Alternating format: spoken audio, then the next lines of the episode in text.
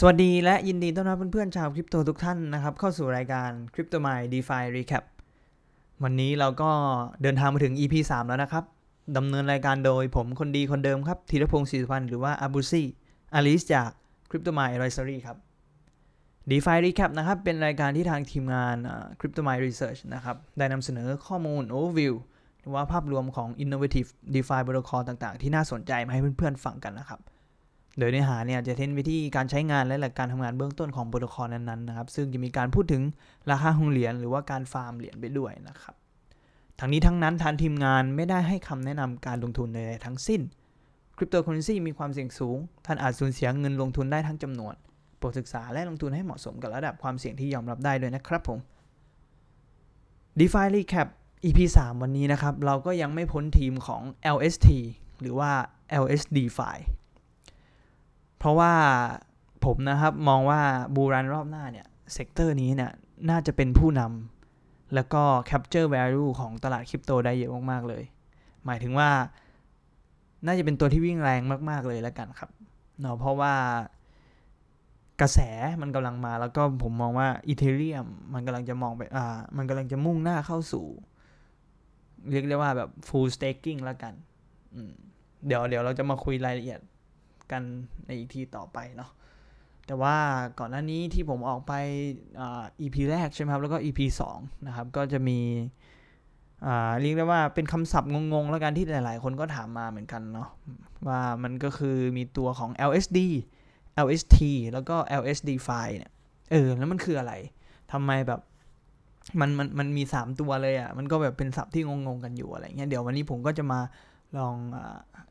พูดคำนิยามให้ฟังแล้วกันเนาะแต่ว่าจริงๆมันก็ยังไม่ตายตัวนะเพราะว่าเป็นอะไรที่ใหม่มาก แต่ว่าผมก็จะเล่าให้ฟังได้เท่าที่ผมเอาไปรีเสิร์ชข้อมูลมานะครับก็ก่อนอื่นนะครับ มันต้องเริ่มจากตัว LSD หรือว่า Liquid Staking Derivative ใช่ไหมครับ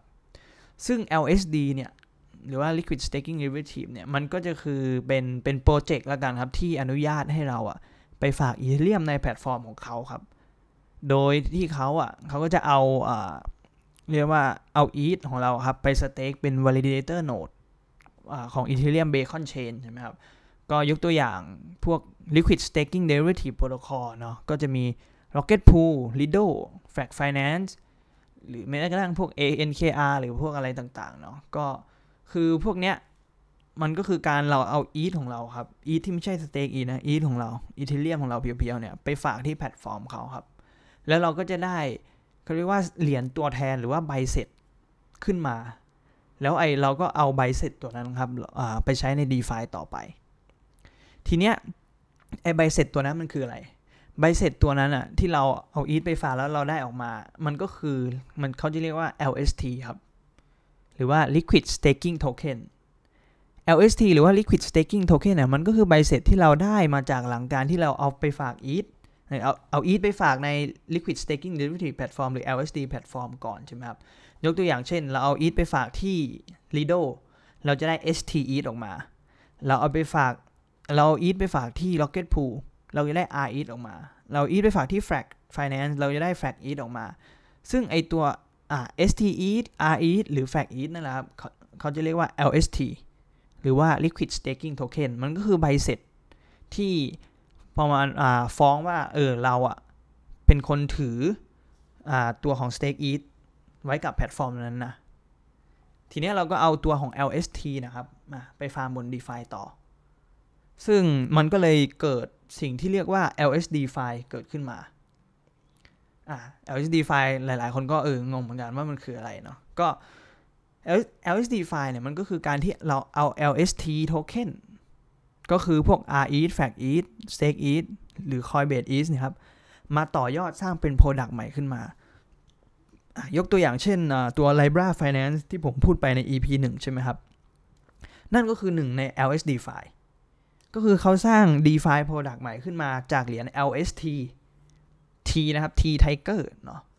LST Liquid Staking Token ก็คือเขาเอา Liquid Staking Token นั้นอะไปสร้าง DeFi Product ใหม่ขึ้นมา มันก็เลยเรียกว่า LSD file นั่นเองนะครับ ทีเนี้ยหลายๆคนก็ถามว่า อ้าวแล้วทำไม a b r u ซี่พูดถึงแต่ LSD file LST จังเลยอะไรอย่างนี้ครับ ผมก็มีคำตอบมาเนาะคำตอบของผมก็คือว่า ผมผมมองว่านะครับบูรันรอบเนี้ยที่จะมาถึงนะครับ ตัวของ LSD ไฟล์อะน่าจะมาแน่ๆ มีความเป็นไปได้สูงมากเลยที่จะมาแน่ๆ เพราะว่าถ้าเรามองดูตัวเลขหรือว่าข้อมูล on chain ดูนะครับ เราจะเห็นว่าตอนนี้ TVL หรือว่า total value lock ของ DeFi ใน sector นี้ครับ มีมูลค่าฝากมากที่สุด หมายถึงว่าถ้าถ้าเราไปดูใน DefiLlama หรือว่าในตัวของอะไรเดีย Token Terminal ใช่ไหมครับอ่าเอา DefiLlama แล้วกันอย่างเงี้ย ก็คือเราจะเห็นได้ว่า LSDFi หรือว่า LSD เนาะ LSD platform หรือว่า liquid staking เนี่ย จะมี TVL เยอะมากที่สุด เยอะมากกว่าพวก decentralized exchange เยอะมากกว่าพวกอ่า lending protocol money market เนาะก็คือจะเยอะไปที่ประมาณ 20 กว่าล้านอะ20 กว่า billion นะครับไม่ใช่ 20 กว่าล้าน 20 กว่า billion เนาะ ในขณะที่ DEX อย่างเช่นพวกอ่า Uniswap Sushi Swap Pancake Swap ที่รวมๆกันมาก็ได้แค่ 15 billion US dollar พวก lending เนี้ยอยู่ที่ 14 billion แต่ว่า liquid staking ที่มัน เพิ่งเกิดมาหลังจากที่ Beacon Chain ใช่ไหมหลังจากที่ Ethereum Shanghai ขึ้นมาเนี่ยคือ TVL มันมันพุ่งสูงมาก ๆ เลยนะครับ ก็ไปที่ 20 billion แล้วคือมันโตมากที่สุดแล้วนะครับทีนี้มันบอกอะไร ใช่ไหมครับ total value lock ในใน sector นี้มันบอกอะไร สิ่งที่มันบอกก็คือว่ามันมี traction เกิดขึ้น มันมีถึงเรียกว่า value capture เกิดขึ้นใน sector นี้ ซึ่งก็คือคนนะครับ เริ่มเอา ETH มา stake มากขึ้น เพราะว่าเขาไม่อยากจะเสียผลประโยชน์ละกัน แล้วก็ไม่อยากจะถือ ETH ไว้เฉยก็เอา ETH มา stake เอา yield ใช่ไหมครับ ทีเนี้ยถ้าเรามองกับย้อนกลับไปดูเนาะในปีDeFi Summer ช่วง 2020 หรือว่า 2021 เนี่ย ตอนนั้นเนี่ย ตอนนั้นคนที่นำตลาดเนาะหรือว่า lead ตลาดที่แบบโอ้ตลาดเป็น bull market เลยเนี่ย มันก็คือ DEX Decentralized Exchange หรือไม่ก็พวก Money Market ใช่ไหมครับ ที่มันเริ่มจากตัวของ Compound อ่า Maker DAO แล้วก็เป็น Uniswap Sushi แล้วก็ Pancake จะเป็นตัวที่ lead ตลาดเนาะแล้วก็ถ้าเรามองย้อนกลับไปดูพวก valuation หรือว่าราคาเหรียญของพวก Decentralized Exchange หรือ Money Market นะครับ คือเหรียญของพวกนั้นอะจะมี valuation ที่แบบสูงมาก ๆ ในช่วงตลาดที่พีค ถ้าเรามาเปรียบเทียบกับ liquid staking นะตอนเนี้ย liquid staking ตอนนี้รวมกันก็อาจจะยังไม่ถึงเท่าตัวของ decentralized exchange หรือว่า money market ณตอนนั้นนะครับ ณตอนปี 2020-2021 ตอนที่มันพีค มันหมายความว่ามันมีรูมหรือว่ามันมีช่องเขาเรียกว่ามันมีพื้นที่แล้วกันให้ตัวของ liquid staking มันโตไปได้อีก จริงๆ แค่นั้นมันยังไม่พอนะครับ ถ้าเรามาดูแบบพวก on chain data อะไรอย่างเงี้ยใช่ไหมครับ เราก็จะเห็นว่าเอ้ยคนเริ่มถอน ETH ออกจาก exchange มากขึ้น นะครับ แล้วไอ้ ETH ที่เข้าไป on chain อะอะคนถอน ETH ออกจาก exchange ใช่ไหมครับ central exchange อะถอนออกจาก Binance ถอนออกจาก Coinbase ถอนออกจากอะไรก็ตามแต่เขาก็เอาเข้า on chain ไป แล้วเขาเอาเข้า on chain ไปอะไรเขาเอาเข้า on chain ไปฝากกับ LSD platform ครับ ส่วนใหญ่เลยนะครับก็คือ ETH เหล่านั้นอะ on chain เหล่านั้นมันไหลไปที่ LSD แพลตฟอร์มนะครับ เราจะเห็นพอเราพอจะเริ่มจะเห็นภาพเลยใช่ไหมว่าอ้าว เมื่อ ETH มันเริ่มไหลเข้าที่ LSD แพลตฟอร์มใช่ไหมครับ มันหมายความว่ามันหมายความว่าการที่เราจะไป capture value หรือว่าอาจจะมีคนสร้างโปรโตคอลที่มันจะ capture value จาก LSD แพลตฟอร์มเหล่านั้นขึ้นมานะมันมีโอกาสสูงมาก ที่เราจะได้เห็นมันเกิดขึ้นเหมือนแบบตอนพวก Pancake Swap Fork หรือว่าตอน Uniswap Fork ใน bull run ที่ผ่านมาใช่ไหมครับ ซึ่ง bull run รอบเนี้ยผมแบบ แทบได้อยากฟันธงเลยว่ามันน่าจะเป็นตัวของ LSD file นี่แหละนะครับ โอเค ทีนี้เรากลับมาที่ตัวของ Prisma Protocol กันนะครับ ทีนี้ว่ามาดูกันนะครับว่าทำไมมันถึงหน้ากาวอะ Prisma Protocol นะครับก็คือเป็นโปรโตคอลที่ทำให้เราเนี่ยเอา LST token ไป mint stablecoin อะอีกแล้วนะครับ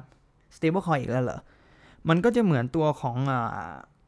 ไลบราแล้วกันคล้ายๆแล้วกันไม่เหมือน เพราะว่ามันจะมีข้อแตกต่างอยู่เดี๋ยวผมมาอธิบายให้ฟังนะครับ ตัวของ Prisma Protocol เนี่ยก็คือเราเอา LST token ไป mint stablecoin ออกมา แต่มันจะไม่เหมือนไลบราเนาะไลบราจาก EP หนึ่งอะก็คือมันก็เอา stake ETH ณตอนนี้นะก็คือใช้ได้แค่ stake ETH เนาะก็คือเอา stake ETH ไป mint stablecoin ออกมา แต่ว่ามันก็จะมี ratio หรือว่าอัตราส่วนที่ต่างกันเนาะในการที่จะเอา ETH เข้าไปฝาก แล้วก็ mint stablecoin ออกมา โดยไอของ Libra เนาะจาก EP 1น่ะคือเราอะสมมติว่าใช้ให้เห็นภาพแล้วกันเนาะก็คือเราเอาเงิน ETH มูลค่า 150 ดอลลาร์ ไปมิน EUSD 100 ดอลลาร์ หมายถึงว่าเราต้องใช้ร้อยเงิน 150 ดอลลาร์นะ เพื่อที่จะมิน stablecoin 100 ดอลลาร์ แล้วไอ้100ดอลลาร์ของอ่า Lybra protocol นั้นน่ะก็มันก็จะมีอ่าดอกเบี้ยใช่ไหมครับทบต้นทบดอกที่เป็นเขาเรียกว่า interest rate bearing stablecoin ครับแต่ของ Prisma น่ะจะไม่เหมือนของ Lybra นะครับ ของ Prisma เนี่ย เราจะใช้ LST token ได้เยอะขึ้น ซึ่งก็คือก็จะมีอ่า stake ETH Frax ETH R ETH แล้วก็ใน list ณตอนนี้เนาะก็จะมีตัวของ Coinbase ETH แล้วก็ Binance ETH ด้วยนะครับ แต่ อัตราส่วนในการ mint stablecoin ในการฝากในการฝากแล้วก็ mint stablecoin เนี่ยของไลอ่าของ Prisma เนี่ยมันก็จะเรียกว่า capital efficient มากขึ้น ก็คือเราสามารถฝาก ETH แค่ 110 ดอลลาร์ แล้วเราสามารถ mint ACUSD หรือว่า stablecoin ของอของ Prisma เนี่ย ได้ถึงร้อยร้อยดอลเลย มันหมายถึงว่า collateralize ratio มันแค่ร้อยสิบเปอร์เซ็นต์ใช่ไหมแต่ของ Libra มันก็คือร้อยห้าสิบถึงร้อยเจ็ดสิบห้าเปอร์เซ็นต์มันหมายความว่าไอตัว Prisma เนี่ยมันทำมาเพื่อที่จะพยายามทำให้ capital efficiency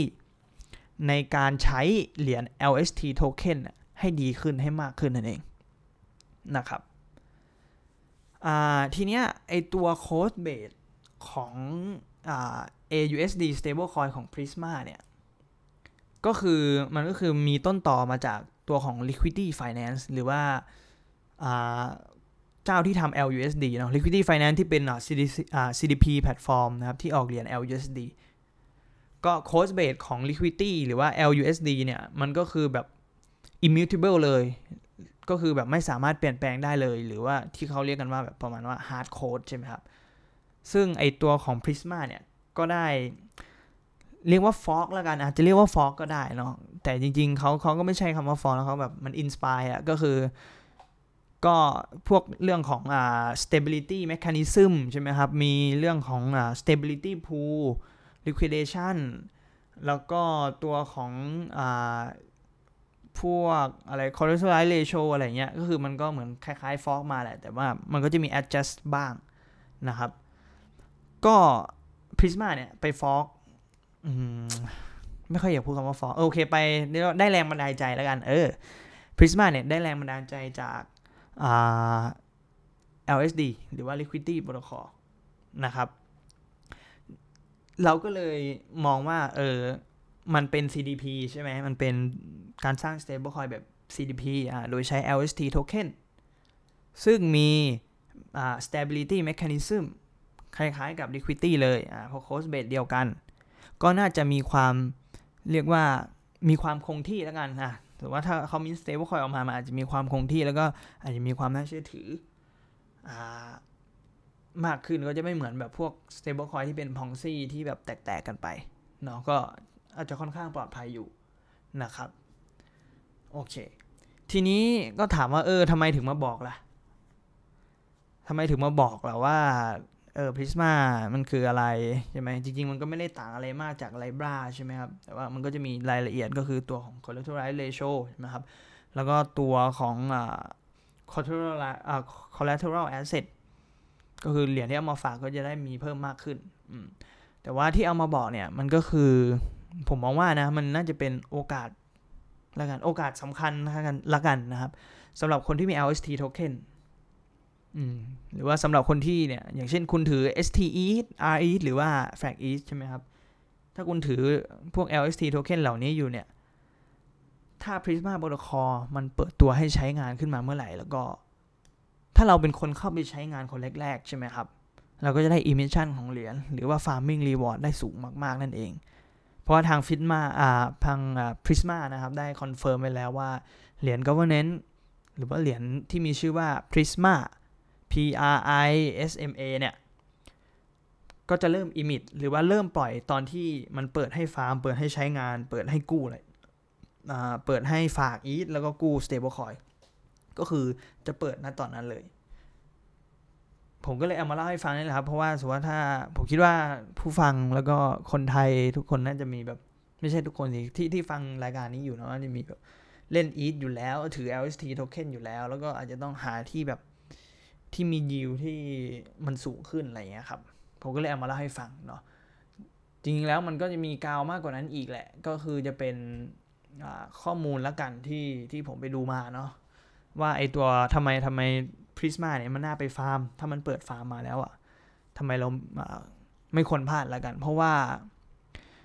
ถ้าเราเข้าไปดูเนาะตัวของ backer ของเขาเนี่ย ก็จะเป็นเรียกได้ว่าเป็นเจ้าพ่อของ DeFi เลย ก็คือตัว top ของวงการเลยนะครับ ก็จะมี เนี่ย Curve Finance Convex ใช่ไหมครับ Frax Finance อ่า Llama Llama Node นะครับมี Conic แล้วก็พวก CoinGecko อะไรเงี้ยครับ ก็คือส่วนมากเนี่ย จริงๆก็ก็มี backer เยอะกว่านั้นแหละ พวกเนี่ย 0xMaki คนที่ทำ Sushi อะไรเงี้ยก็คือเป็น OG แล้วกัน OG ใน Ethereum Ethereum OG เขาค่อนข้างดันแพลตฟอร์มนี้เลยแล้วกันเนาะ เนี่ยถ้าแบบมีคุ้นชื่อหน่อยก็จะเป็น Adam Cochran เนี่ยคนที่เขียน thread ประมาณ 200 กว่า thread อะไรเงี้ยเออก็ประมาณว่าเออ backer เขาหนาแล้วก็แล้วก็เป็นเป็นไม่ใช่แค่ backer ไม่ใช่แค่แบบ investor ที่ลงเงินอะแต่เขาพยายามที่จะแบบคือคนเหล่านี้เขาเป็นแบบ top builder ของของวงการแล้วกัน top builder of the industry อะเขาพยายามสร้างอะไรที่มันค่อนข้างเดี๋ยวมีประโยชน์แล้วกันให้กับให้กับให้กับอุตสาหกรรมอยู่ นะครับผมก็เลยคิดว่าเออมันก็น่าไปฟาร์มเหมือนกันเนาะโอเค มี back ที่ที่ดีแหละ มี back ที่หนา แล้วก็เป็น OG เนาะแล้วก็กาวต่อไปก็คือว่าเป็นเหรียญโทเค็นของ Prisma เองนั่นแหละครับ ก็คือเหรียญ Prisma นะก็จะเปิดให้ฟาร์มใช่ไหมครับพอเปิดให้ฟาร์มอะมันก็ต้องมี utility ที่เกิดขึ้น ซึ่งเขาอะก็ใช้เรียกว่าพวก curve พวก VE model คล้ายๆของ curve คล้ายๆของ convex นะครับ ในการที่จะทำให้เหรียญมีมูลค่าหรือว่าทำให้เหรียญมัน accrue value ได้ทำให้เหรียญมันเก็บค่าฟรีได้ โดยเหรียญ Prisma เนี่ยมันก็จะเป็นเป็นโทเค็นแล้วก็เป็น governance token แหละ ซึ่งมันก็ใช้เนาะ VE โมเดลในการ control ในการควบคุมในหลาย ๆ aspect เลย ก็จะมี aspect แรกก็จะมี stability pool เอาตัวเหรียญของ Prisma token มาช่วย น่าจะอาจจะเป็นโหวต reward ใน stability pool ก็ได้นะครับ หรือว่าจะเป็น pool parameter สำหรับ new collateral มันหมายถึงว่าไง หมายถึงว่าก็อาจจะเอาเหรียญ VE อ่า Prisma เนี่ย ไปโหวตเพื่อที่จะเอาเขาเรียกว่าสินทรัพย์ที่เราเอามาฝากได้เพิ่มมากขึ้น ก็คือเปิดพูใหม่แล้วกัน ง่ายๆเลยเนาะเข้าใจง่ายๆคือเปิดพูใหม่ แล้วก็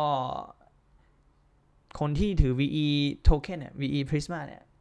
ก็จะได้โปรโตคอลฟรีก็คือพวกน่าจะได้พวกของ liquidation ฟรีแหละ แล้วก็พวก borrowing ฟรีอะไรอย่างเงี้ยแล้วก็สุดท้ายเนาะ Prisma ก็จะควบคุม emission อ่า ควบคุม emission ของเหรียญ governance ของเขาเอง ก็คือเหรียญตัว Prisma เองนั่นแหละนะครับ จริงมันก็จะมี มันไม่ใช่มีแค่นี้ละกัน เพราะว่าเนื่องจาก ในมุมมองของผมนะครับ เนื่องจากว่าเขามี backer เนาะเป็น Curve เป็น Convex เป็น Frax เนี้ยสิ่งที่เขาจะทำแน่ ๆ เลยก็คือว่าเขาน่าจะ join ตัวของ Curve War เนาะถ้าถ้าไปดูใน doc เนี่ยมันก็จะมีว่า โอเค คือพวกเหรียญ governance ใช่ไหมครับ แล้วก็เหรียญ stable coin ของ Prisma เองเนี่ย ที่มันจะออกมาเนี่ย มันจะถูก incentivize อยู่ที่ curve finance นั่นเอง หมายถึงว่าเออพูต่างๆเนี่ย มันก็อยู่บน curve อย่างเช่นอะเขาก็อาจจะเอา ACUSD ของ Prisma เนี่ยครับ stable coin เนาะ ACUSD เนี่ยไปใส่ใน pool tree ใน curve ด้วยแล้วก็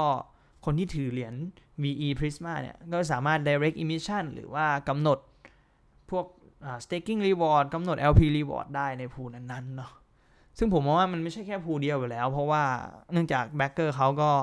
ก็คือเป็นคนทำที่นั่นอยู่แล้วอะใช่ไหมครับ ก็คือ Curve Convex เนี่ย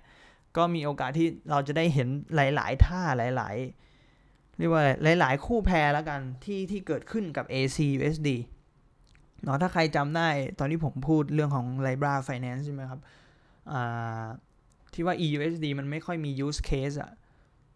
เพราะว่ามันมันไม่ค่อยมีคู่แพรนะครับมันมีเอาไว้แบบเออ emission farming วนลูปเพื่อที่จะแบบเออ farm reward เฉย ๆ อะไรเงี้ย แต่ว่ามุมมองของผมที่มีต่อ A ACUSD ของ Prisma เนี่ย หรือว่า stablecoin ของ Prisma เนี่ย มันแตกต่างกันไปนะเพราะว่าเขาน่าจะเขาเรียกว่าเล่นเกม DeFi เป็นอะ่ะ มันคือแบบ DeFi OG Super DeFi OG Native เลยอะนะครับเขาไม่ได้เหมือนไม่ได้ไม่ไม่ได้มาเล่นๆเนาะเหมือนที่เขาบอกเขาว่าเอออยากทำเป็น end game ของ liquid staking token เลยนะครับ อืมโดยถ้าใครจะไปฟาร์มแล้วกันเนาะผมคิดว่าน่าจะเปิดอีกไม่นานนะครับ เท่าที่ผมตามดูใน community เนาะก็ไม่น่าจะเกินเดือนนึงหรอครับ ผมให้เลยอาจจะแบบอาทิตย์สองอาทิตย์หรืออาจจะเร็วกว่านั้นเนาะทุกคนก็อาจจะต้องแบบจับตาดูไปด้วยกันเนาะก็ถ้าใครที่จะไปฟาร์มก็แบบอ่าก็ต้องเตรียม asset ไว้ใช่ไหมครับ ก็คือจะมี WST ETH หรือว่า ETH ของ Lido ใช่ไหมมี Coinbase ETH มี R ETH อ่าก็คือ Rocket Pool ใช่ไหมแล้วก็มี Frax Ether ใช่ไหมครับแล้วก็มี Binance ETH เนาะสำหรับคนที่ไปฟาร์มเนี่ยก็จะเตรียมอ่าพวก L อ่าพวก LST token พวกนี้ไว้แล้วกัน เพราะว่าถ้ามันเปิดฟาร์มมาเนี่ยเหมือนที่ผมบอกเนาะ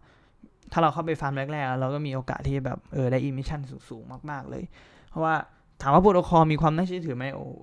ในมุมมองผมนะตอนนี้คือแบบมันมีความน่าเชื่อถือมาก ๆ มีความน่าเชื่อถือมากกว่า Lybraอ่า Lybra อีก นะเพราะว่า backer ของเขาค่อนข้างหนา แล้วก็คร่ำหวอดในวงการ d e f ามานานแล้วกันนะครับ แล้วก็จริงๆแล้วอะทางทีมงานนะทีมงานของของของ Prisma เนี่ยเขาจะเรียกว่าเป็นเป็นโคตรมหา OG เลยแล้วกันนะก็คือแบบอยู่อยู่ในคริปโตตั้งแต่ปี 2016อะครับ แล้วก็แบบสร้างพวก DeFi โปรโตคอลตัวดังๆ เจ้าดังๆ มาในปี 2019 นะครับ อย่างเช่นพวกแบบ คนคนของ Curve อย่างเงี้ยครับอืมก็คือคนของ Curve คนของ Yearn Finance คนของ Maker นะครับ มาร่วมด้วยช่วยกันเนาะในการทำนะครับผมก็ก็จะเป็นประมาณนี้เนาะก็บอมบอกข่าวกันแล้วกันครับว่า ก็เตรียมตัวไปฟาร์มแล้วกันถ้ามันเปิดมาเนาะสำหรับใครที่มีอีทเยอะๆก็ผมมองว่าก็น่าจะได้เป็นเหรียญอ่าเหรียญ governance token ก็คือเหรียญ Prisma ออกมานะครับผม อ่าก็จะประมาณนี้นะครับสำหรับ Prisma บทคอคือตอนเนี้ยอ่าเหรียญอะมันยังไม่ออกใช่ไหมครับอืมเหรียญมันยังไม่ออกเราก็ยังไม่รู้ว่าแบบเออ TVL อ่ามูลค่าหรือว่า valuation มันจะเท่าไหร่ แต่เราก็แบบถ้ามันออกมาถ้ามันเริ่มมีฟาร์มเกิดขึ้นเริ่มมี TVL เริ่มมีแบบเงินเข้าไปล็อกในนั้นใช่ไหมครับเราก็จะแบบเออเริ่มเริ่มเดาได้แล้ว แต่ว่าแบบเออพอเราเหมือนเป็นการเห็นโอกาสในการฟาร์มเงินฟรีแล้วกันครับ เนาะเพราะเรื่องของ security ก็ค่อนข้างค่อนข้างแน่นอยู่นะครับผมก็ประมาณนี้ครับสำหรับ Prisma Protocol เนาะซึ่งทำไมผมถึงกาวมากเลย เพราะว่าหนึ่งแหละ backer สองตัว governance token ของมันอะ่ะมันมันทำเป็นพวกคล้ายๆ พวก curve พวก convex เนาะแต่ว่าผมเห็น utility แล้วกันผมเห็นการใช้งานที่มันจะมีมากขึ้น แบบประมาณว่ามันน่าจะชนะ Libra Finance ได้ในเรื่องของการใช้งานเนี่ยนะครับ เพราะว่ามันน่าจะไปร่วมจอยเคิร์ฟบอลอินเซนティ i z e ที่เคิร์ฟพูใช่ไหมครับ แล้วก็มีการแจกรีวอร์ดนู่นนี่นั่นแล้วก็อาจจะมีการเอา ACUSD ไปแพรกับคู่อื่นเยอะๆ นะครับ ผมก็เลยกาว ก็จะประมาณนี้นะครับสำหรับ Prisma Protocol เนาะเป็นตัวหนึ่งที่ผมอะคิดว่าแบบถ้า valuation ไม่เยอะผมน่าจะซื้อแล้วก็ฟาร์มเลยอะไรเงี้ยครับ ก็เป็นเป็น เป็นตัวที่ผมมองว่าเป็น end game เลยแล้วกันเหมือนที่เขาบอกแล้วคือเป็น end game ของ LST token เลย เพราะว่าเปิดมาวันแรกเนี่ยเขาจะเปิดให้ใช้เลยนะครับ แบบ start with ก็คือเนี่ย R ETH อ่า ST ETH นะครับ Frag ETH อ่า Coinbase ETH แล้วก็ Binance ETH ก็คือว่าเปิดมามันมีให้ใช้เราสามารถเอาเอาอีทพวกเนี้ยเอาเอสทีพวกเนี้ยหลากหลายเลยครับ เอาไปฝากได้ เนาะเพราะมันจะไม่เหมือนเลบราเลบราตอนนี้มันจะมีแค่แค่ตัวของ Stake e t นะครับ จริงๆแล้วอะอ่าก่อนจะไปแล้วกันเนาะมันก็มีโปรโตคอลอีกโปรโตคอลหนึ่งแล้วกันที่ทำคล้ายๆกัน ก็คือเป็นเป็นโค้ดเบสจาก Liquidity Finance หรือว่า LUSD เนาะที่ทำตัวของ LST อ่า stablecoin เหมือนกันอ่ามันจะมีชื่อว่า Gravita Protocol นะครับ แต่ว่าผมจะอาจจะยังไม่ลงลึกแล้วกัน เพราะว่าผมมองว่าไอตัว Prisma Finance เนี่ยน่าจะกลบของกับกาวิต้าไปเลย เพราะว่าแบบหลักการแทบจะเหมือนกันทั้งหมดเลยนะครับผม โอเคครับสำหรับวันนี้ DeFi Recap EP 3 นะครับ Prisma Finance ก็น่าจะจบลงเพียงเท่านี้นะครับ แล้วก็เดี๋ยวเราน่าจะมาเจอกันอีกที ตอนที่เขาเปิดให้ฟาร์มละกันนะครับ สำหรับวันนี้นะครับ DeFi Recap EP 3 ก็จบลงเท่านี้นะครับ ใครที่ชอบคอนเทนต์หรือว่าเนื้อหาแบบนี้ก็ผมขอกดไลค์กดแชร์เป็นกำลังใจให้ผมด้วยนะครับ ไว้เจอกันใหม่ EP หน้า EP ที่ 4 ครับว่าจะเป็นโปรโตคอลอะไร ว่าจะยังอยู่ในทีมของ LST Finance ไหมนะครับ เดี๋ยวมาคอยดูกัน สวัสดีครับ